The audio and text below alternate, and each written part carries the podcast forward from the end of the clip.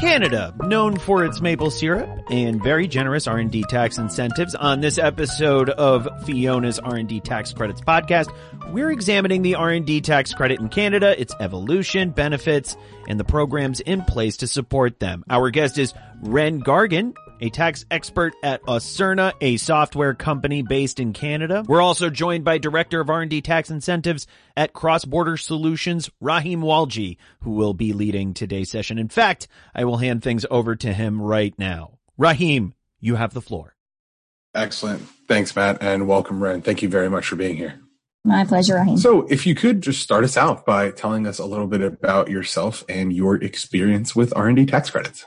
Absolutely. I was one of those people who got through university and didn't know what they wanted to do and just landed in the job.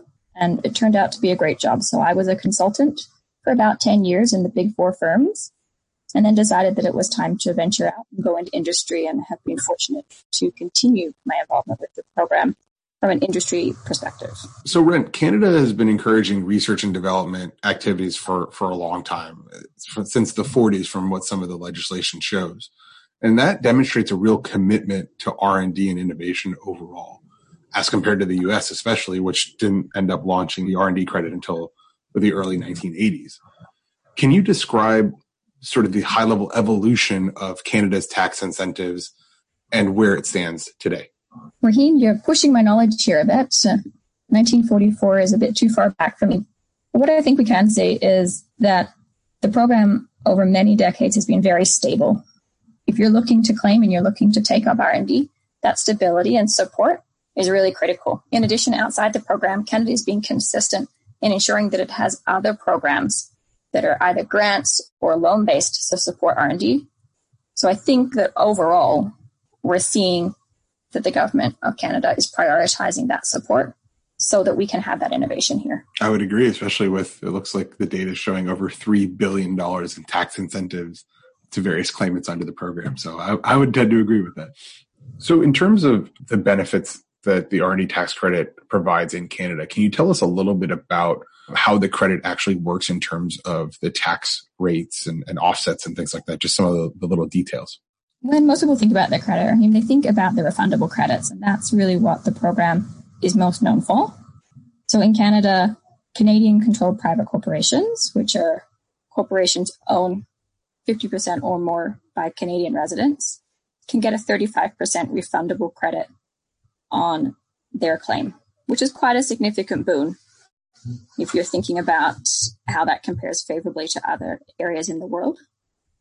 In addition to that, much like the States, we also have what we call provincial programs, and they can range up to 15% refundable. It also has other benefits, and the main one is the ability to carry forward losses from R&D expenditures indefinitely. So for companies that are starting up and might be experiencing a significant investment in R&D over their first five to 10 years, the ability to carry forward those losses throughout the life of the business and apply them to future revenues also has a lot of value. Absolutely. You know, the loss carrying forward is definitely a nice distinction between the Canadian credit and the US credit. So I know the credit itself for Canada can be carried back a few years and carried forward up to 20 years, kind of similar to the US. And I know in terms of industries, you know, it seems like there's a little bit of overlap between both countries targeting, you know, engineering, design, research, mathematical analysis, things like that. There seem to be some overlaps there. In terms of the U.S. credit itself, you know, we have a, uh, a four tier compliance or eligibility standard that gives a pretty broad definition of, of what qualifies compared to, to Canada. You know, today in the U.S., the R&D tax credit can be used on developing new or improved products, whereas Canada's program is more focused on you know new technologies, scientific knowledge, pushing the boundaries of an industry forward. Can you tell us a little bit about the types of activities that are eligible for an R&D tax credit in Canada? Yeah. So as you've articulated, the goal of the program is really to support work that is done to develop technology or the scientific pool of knowledge. And the way we term that is it's got to overcome a technological unknown. That isn't to say that if you're developing something new or improved, it's a product or a service, that there isn't space to fit it here. It's just that we frame that question a little bit differently. So there's lots of eligible activities that can be involved much further than the lab space. The majority of Canada's claims are by companies that are working in industry and are looking to do something better, whether that's on their production side or a feature that they want to have in their final product. We see that engineers, scientists, or even just technicians who are working in industry have questions that they want to solve. And that's where the program fits in. What I often used to say to my clients is what kept you up at night? Because that's the eligible work, the thing that you couldn't solve. Absolutely. Unfortunately, sometimes on the US side, it's dealing with the people. And unfortunately, that piece doesn't always qualify, right? So, yes. um, in terms of expenses, can you give a little bit of an overview on the types of expenses that are eligible to be captured for the Canadian SR&ED credit? So the big one is people. People time and that salary cost is the most commonly claimed expenditure. And I don't have any stats on it, but I'd probably wager that it's also the largest pool of expenditures that are claimed um, across all industries. On top of that, we have four other buckets currently you can claim materials, and there's a very strict definition about what a material is. But if you think of it as a thing that you can touch, that is either transformed or consumed in some way as a result of your R&D activity, you'll be certainly on the right path. Then we have consultant costs, so people who you're paying for their times and services. And then we have a fourth bucket, and the fourth bucket is called overhead, which is a bit of a catch-all. I should explain that there are two types of claims in Canada. In Canada, we have a traditional claim and we have a proxy claim. And under the traditional claim, you can claim the overhead and you look and track those expenditures to determine their eligibility. If you were to elect the proxy method, you forego those overheads, but you do get a loading on your salary costs in lieu of that expenditure. A lot of companies in the software space find this to be a much more beneficial option. But if you're in mining or another overhead and intensive industry, it's great to have the traditional method available to you. If you could clarify loading, you were mentioning so loading was essentially a sort of a multiplier, if you will, on on the salary. Is that correct? Yeah, so the proxy is what we call it. So the proxy prescribed proxy rate at the moment is 55%. It used to be 65, but it came down a couple of years ago. So it's 55% on what we call your base salary, which is a pretty generous loading. Excellent. Thank you for clarifying. There's then the things that we put on the program that restrict those costs. And particularly for people who do have a US focus, the probably the most important of those is that work needs to be done here in Canada or be in respect of work done here in Canada. So that's the program's main aim is to support work done here. So as soon as you end up with a US based consultant, which is very common, or you might have a team that's partly in the US, partly in Canada, it's only the Canadian portion of those costs that is generally eligible. Note to multinational companies everywhere if you think the coronavirus has affected your bottom line, take a look at how it's devastated the economies of governments around the world. And where do you think tax authorities will look to make up for all that lost revenue? That's right, your transfer pricing.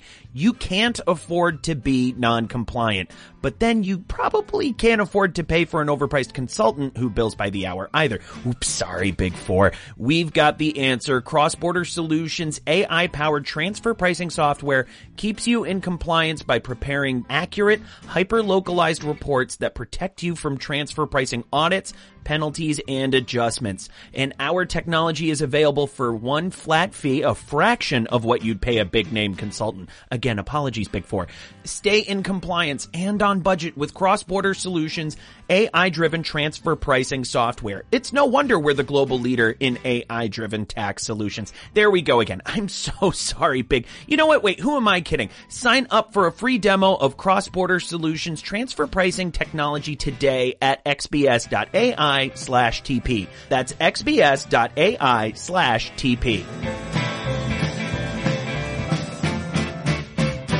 Tell us a little bit about what the claiming process looks like in Canada. You know, there's an application that needs to be submitted. Just tell us about, you know, kind of start to finish what that process looks like. So the process obviously starts with determining whether you have eligible work and then the expenditures. And then when you're ready to make that claim, So when you know what it is that you're going to be claiming, it goes in our tax return, much like the US one. So there's what we call a T661, which is the form that has all the expenditure claims on it. And that's where you outline the categories of costs that you're claiming and all the other information that the government requires from you. That's a prescribed form for us, so you've got to be a little bit careful. Things like the proxy method that we discussed earlier, if you make that election, it's irrevocable for us. So making sure that when you complete that form, it's complete and accurate is really important before you file.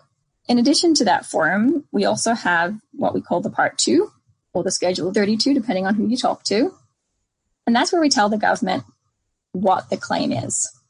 That's where your technical information goes, and that's where you outline why you think your project is eligible against the eligibility criteria that the government has set out in legislation. Once you submit that claim, it's really in the government's hands to review that information. And a couple of things can happen.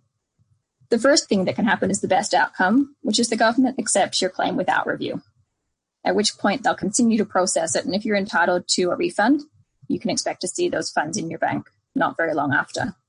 The second thing that can happen is you might get selected for a review. And at this point, you're just looking at a desktop review. And that can happen for a number of reasons. It might happen because you got randomly selected by the government's algorithm. You might be in a target industry that the government's focusing on.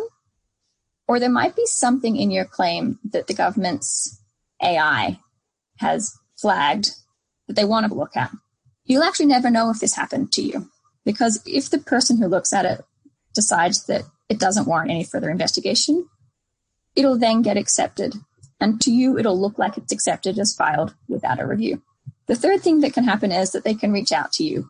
And that's when an audit starts. So they would reach out to you with an information request, and you start to go down the path of sharing information with the government and working with them to help them understand why your project should be eligible and you should be entitled to the funds that you've claimed.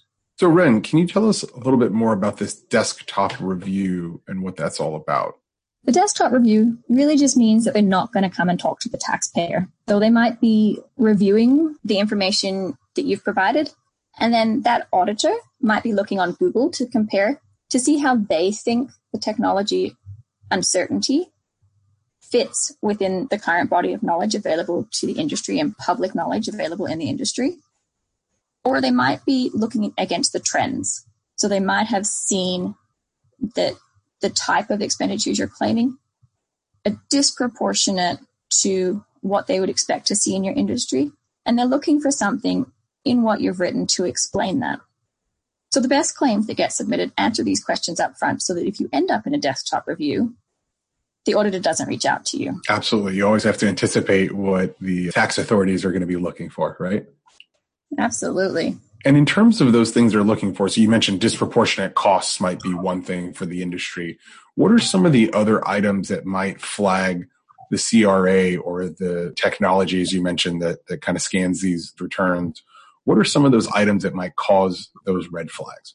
That's always a little bit of a black box, Rahim. So if we knew that, I think a lot of consultants would be in a much better position to advise their clients. At this point in time, we're kind of guessing but what we can see from the trends is that there's definitely an industry aspect. And a good example of that might be where there's a new technology that's coming on board and a lot of people are jumping on it.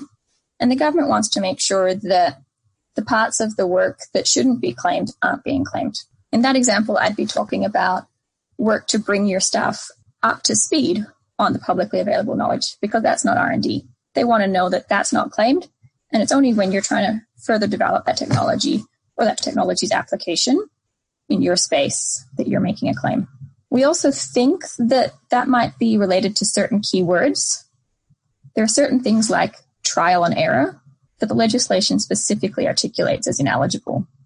So if your project description, the way you've submitted it to the government, talks about a lot of trial and error, I would expect that you should be getting a desktop review because the way it would flag to a program and to a reviewer initially would indicate that their work wasn't eligible. That makes sense. And is it pretty similar just with the provincial credits, or, or is it kind of unique to each province in terms of the application process? It is a little bit unique, and I'm not quite sure if our US listeners are familiar, but we have a program called Complying Provinces and Non Complying Provinces. So the province I live in is Alberta, and we're a non-complying province, which means our government likes to ask for its own copy of everything. And the costing rules are different here. And so we need to submit that claim separately to the Alberta government for their review. And then they follow a fairly similar process. If you were to be in Ontario, however, they're a complying province, and whatever the government determines will apply for the purposes of the provincial program. Excellent. Thank you very much for that summary. Hi, I'm Matthew DeMello, and you may know me as the host of the Fiona Show Cross Border Solutions weekly transfer pricing podcast. And while I love to discuss transfer pricing, this podcast isn't the only place you can hear me doing it. Cross Border Solutions recently relaunched Transfer Pricing University, a live webinar series where you can learn about modern day transfer pricing, everything from methodologies to comparables to preparing documentation to meet country specific regulations. Good stuff, I know. Chief Economist Mimi Song leads the sessions. I just ask the occasional obvious question. Since our program is NASBA certified, you can earn one CPE credit for joining each session. Pretty sweet. So what are you waiting for? Join us for Transfer Pricing University Weekly. Classes are free, so now you really have no reason to miss it. Sign up at xbs.ai slash TPU. So you mentioned, you know, once a claim has been reviewed or accepted, it generally the payout process or the refund process is, is pretty efficient. I think according to one of the Canadian revenue reports, the average claim takes about 60 days to process. Can you tell us why this is critical for companies applying and what it says about the CRA's priority toward R&D tax credits? I will just put a little bit of a caveat on that statistic, if I may. That's the 60 day figure that CRA have been sharing around has three caveats on it. It's for a CCPC who files their tax return within the six month filing deadline and who has made a prior claim. If you don't meet all of those criteria, it's not uncommon for your review to have a longer time. That being said, it's still a pretty good turnaround for a government that needs to go through the process of ensuring that the program isn't being used and abused. They're doing a very efficient job of prioritizing particularly refunds for smaller businesses where cash flow is so important. Absolutely. The fact that they've created a process for even prior claimants who meet a certain timeline requirement is, is something that I know, you know, the US could, could definitely learn from and, and try to implement a little bit more of a faster process. Now, you know, the US sort of gives you the benefit of the doubt and in your in your filing that you get the credit right there and then and then you know the the tax authority can come back after a couple years and, and audit it and, and ask questions and you have to kind of go back and make sure you've got all your documentation in a row so anticipating those tax authority questions or those red flags is is really important as compared to you know the Canadian process of approving it up front. Yeah, Rahim, there's a little tidbit we really should share with everyone while CRA does a great job in most cases about doing an assessment up front, there are certainly cases where the claim will get processed because the tax return got processed, but it isn't actually reviewed, and the CRA does have the right to come back for up to four years later. So people need to be really careful when they're reading their correspondence from the CRA to make sure they're seeing that the claim has been accepted without a review. Sometimes that absence of information can be just as telling about what might happen in the future. Ren, can you tell us a little bit about Canada's perspective on innovation and scientific research and its focus on how that innovation can impact the Canadian economy? Can you just tell us a little bit about that perspective? We know that a lot of governments around the world support R&D and have dedicated programs. I think what we can infer here in Canada is that the government's really committed to this. This program, as you mentioned earlier, has been around a long time and it's been really stable. It's a really significant incentive. At 35%, it can make and break a lot of research work. The fact that it's also supported by a suite of non tax program based incentives, including grants, forgivable loans, and then significant repayable loans, I think indicates that the Canadian government sees R&D and the innovation work that comes along with that as a fundamental part of our economic future. Part of that future also is relevant. So Canada has a strategic innovation fund. Do you have any information about that program and how it pertains to R&D? I've never claimed it, Rahim, but I can share a few general facts. Contrary to the R&D program, it's a pre-approved program. Applicants work with an advisor to get approved, and then once that's approved, they know the support they're going to get from the government. The program offers both repayable and non-repayable funding, which means it's really available to a significantly broader group of people.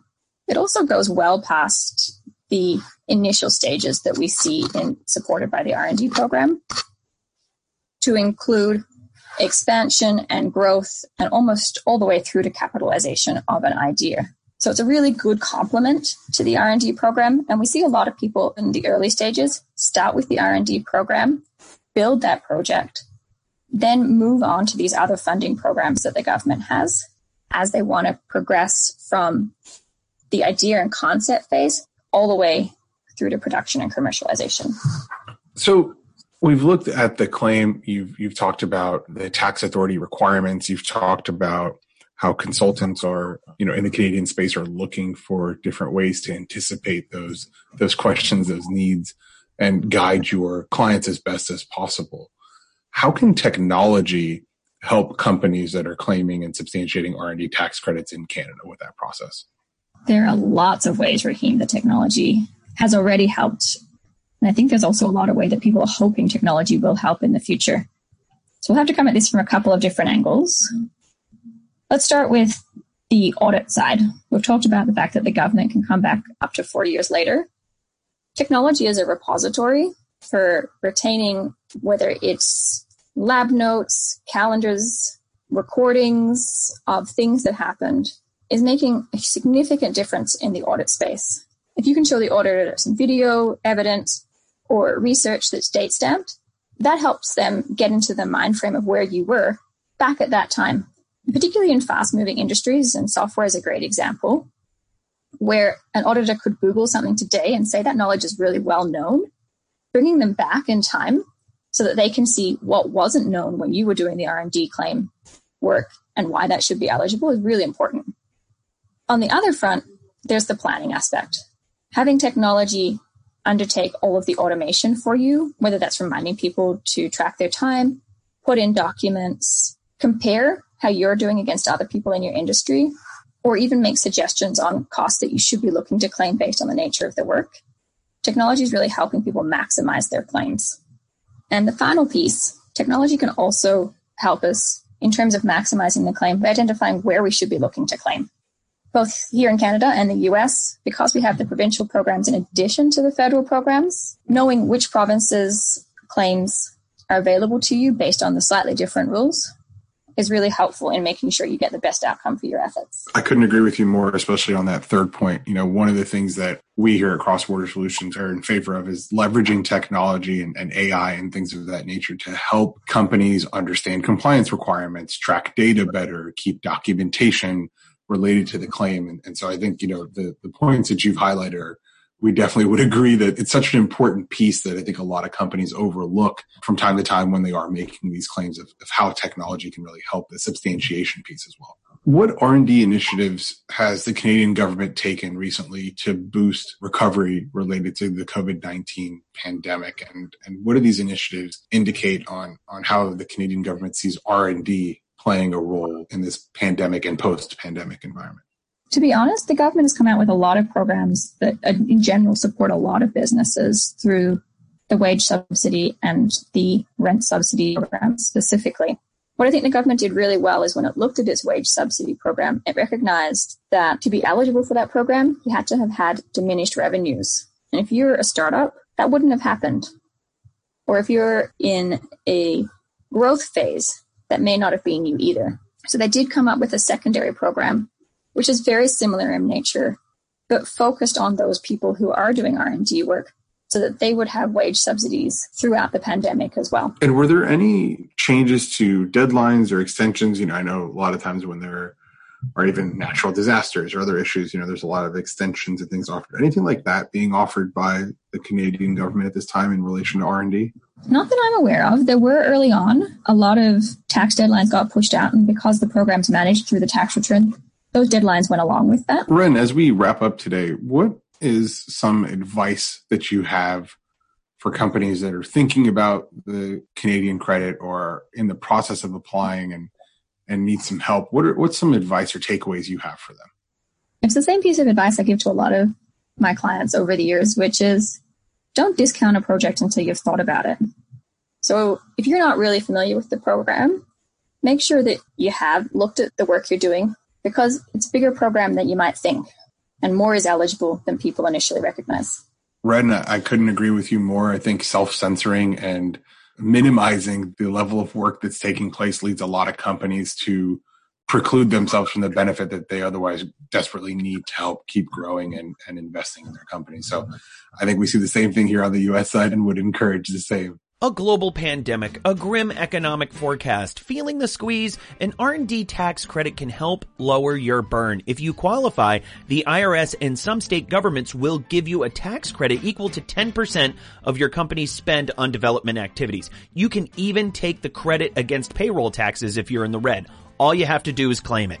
So what's stopping you? If an expensive application process is turning you off, sorry, now you really have no excuse. Cross-border solutions AI-driven R&D tax credit software eliminates the need for pricey consultants and allows you to apply for R&D credits all over the world for one low fee. After all, why should you have to spend your whole R&D tax credit on getting your R&D tax credit?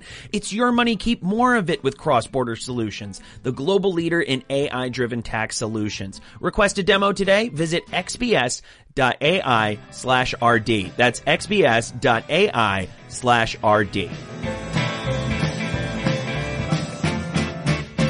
All right, and I believe that wraps us up for today's episode. Thank you so much to Rahim and Ren for a wonderful conversation. We especially want to thank Ren for being with us today. Subscribe to this podcast on Apple Podcasts or Spotify. That's Fiona's R&D Tax Credit Podcast, and we'll fill you in on R&D tax credits in every episode. I'm your host, Matthew DeMello. This podcast was engineered by some guy named Matthew DeMello. Marilyn Mitchum Strom is our executive producer for CPE credits. Send us an email, the Fiona Show at xbs.ai. We'll catch you next time.